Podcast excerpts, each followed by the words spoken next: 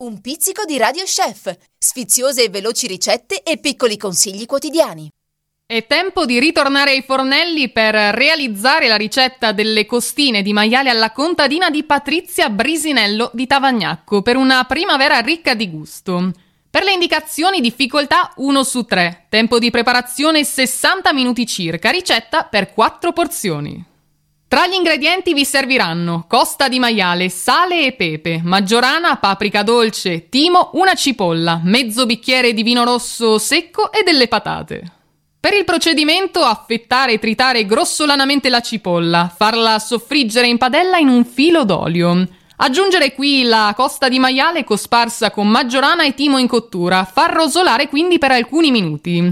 Aggiungere il vino, far evaporare e riporre il tutto in una pirofila.